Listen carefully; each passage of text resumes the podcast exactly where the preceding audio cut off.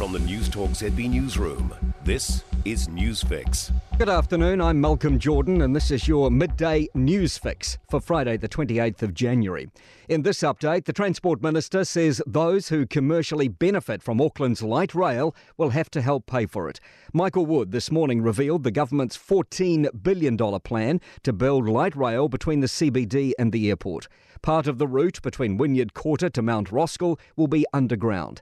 The government and Auckland Council will pay for the bulk, but businesses and properties which see a financial boost from the project will need to chip in. It is fair and equitable that those who potentially receive a private financial windfall from the significant public investment make a contribution to the project, and we're clearly signalling that that will happen. Auckland Mayor Phil Goff says the light rail route will be transformational for the city and the country as a whole. He says it will provide vital public transport for hundreds of thousands of people. The nation to succeed, the place where 33% of its people live and 38% of its production comes from, it needs to work.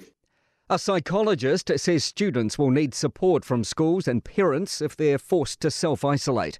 Hamilton's Sound Splash Music Festival had almost 8,000 attendees. There's one confirmed Omicron case from the event, with many more feared. High schools like Auckland Grammar and Glendowie College have told students who attended to isolate until they get a negative test.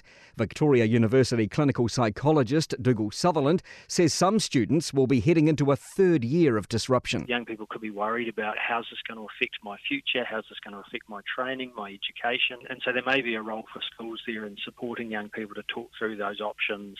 The West Coast is now 90% fully vaccinated. West Coast DHB's senior responsible officer for the COVID 19 response, Philip Wheble, says he's hopeful the high vaccination rates will mean West Coasters won't fall seriously ill, even if they catch COVID 19.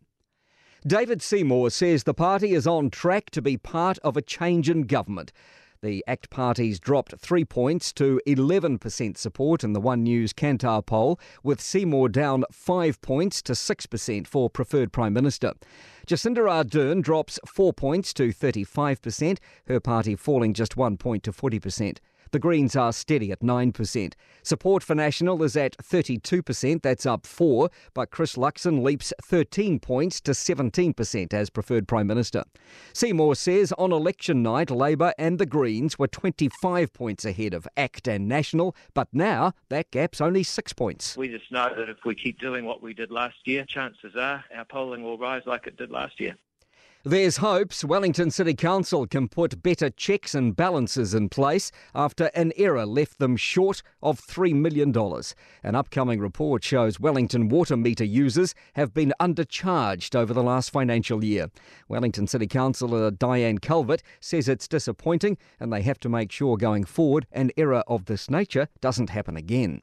To sport, Dame Lisa Carrington has been awarded the New Zealand Olympic Committee's Lonsdale Cup for 2021, the year in which she became New Zealand's most successful ever Olympian.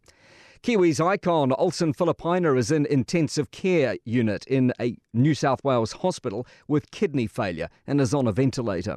And this year's one day coast to coast race will steam ahead despite race organisers canning the two day event earlier this week. I'm Malcolm Jordan, and that's your latest news fix. We'll be back with the next update at 5 pm from the Newstalk ZB newsroom. For more news, listen to Newstalk ZB live on iHeartRadio.